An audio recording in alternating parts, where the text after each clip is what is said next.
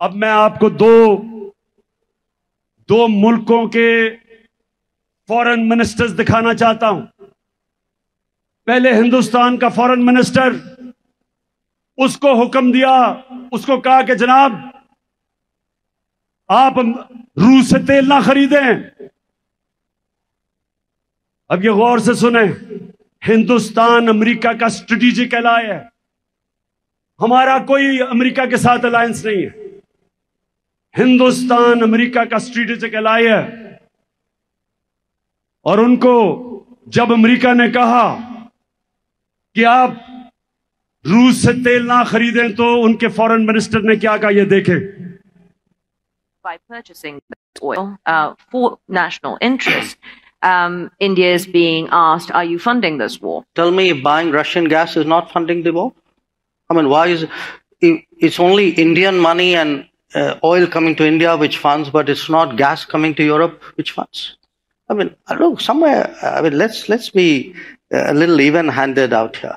If if uh, countries in Europe and the West and the United States are so concerned, why don't they allow Iranian oil to come into the market? Why don't they allow Venezuelan oil to come into the market? I mean, they've squeezed every other source of oil we have, and then say, okay, guys, you must not go into the market and get the best deal for your people. सुना, मैं जिनको समझ नहीं आए मैं समझाऊं।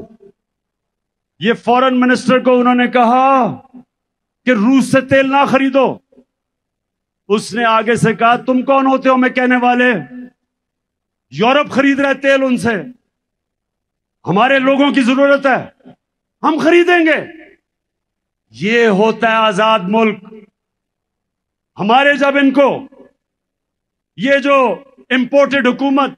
ये जब आई तो हमने उनसे बात कर ली थी रूसियों से सस्ता तेल खरीदने की। लेकिन इनकी हिम्मत नहीं थी। यहाँ तेल की, पेट्रोल, डीजल की कीमत उस्मानों पे। ज़रूरत नहीं थी कि कहें जी, हमारे लोगों के लिए महँगाई है, गुर्बत की लकीर के नीचे जा रहे हैं लोग। और आप साउथ अफ्रीका को सुने कि साउथ अफ्रीका को अमेरिका का ये सुन रहे अमेरिका का फॉरेन मिनिस्टर बैठा हुआ है उसके सामने साउथ अफ्रीका की फॉरेन मिनिस्टर क्या कहती है When we believe in freedom, as I'm saying, it's freedom for everybody.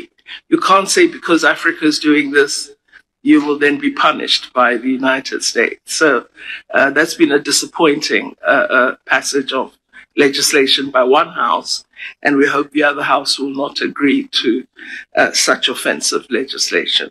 One thing I definitely dislike is being told either you choose this or else. I definitely will not uh, be bullied in that way. No. सुन लिया उनकी foreign minister कहती कि हमें ना dictation दो कि हम क्या कर सकते हैं, क्या नहीं कर सकते। तो अगर वो हिंदुस्तान जो हमारे साथ आज़ाद हुआ था, उनमें इतनी खुददारी है कि वो अपने लोगों के मफादात के मुताबिक अपनी फॉरेन पॉलिसी बनाते हैं। तो ये हमारे कौन आ गए हैं?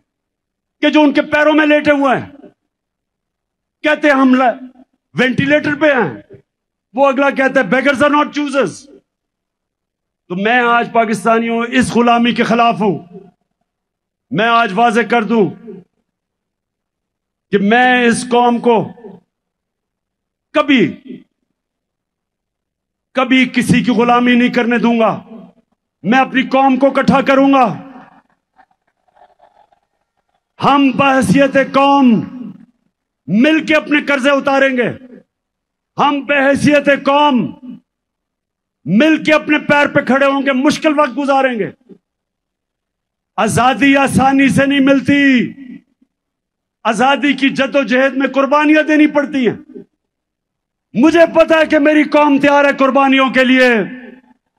मुझे पता है। लेकिन ऊपर वो बैठे हुए हैं जो पैसे के गुलाम हैं और हकीकी आज़ादी की जदोजहद तब तक जारी रहेगी जब इस हुकूमत इंपोर्टेड हुकूमत को। इस इंपोर्टेड हुकूमत को हम फारग नहीं करते और इलेक्शन नहीं करवाते। हम मिलके इस मुल्क में जद्दोजहद करेंगे।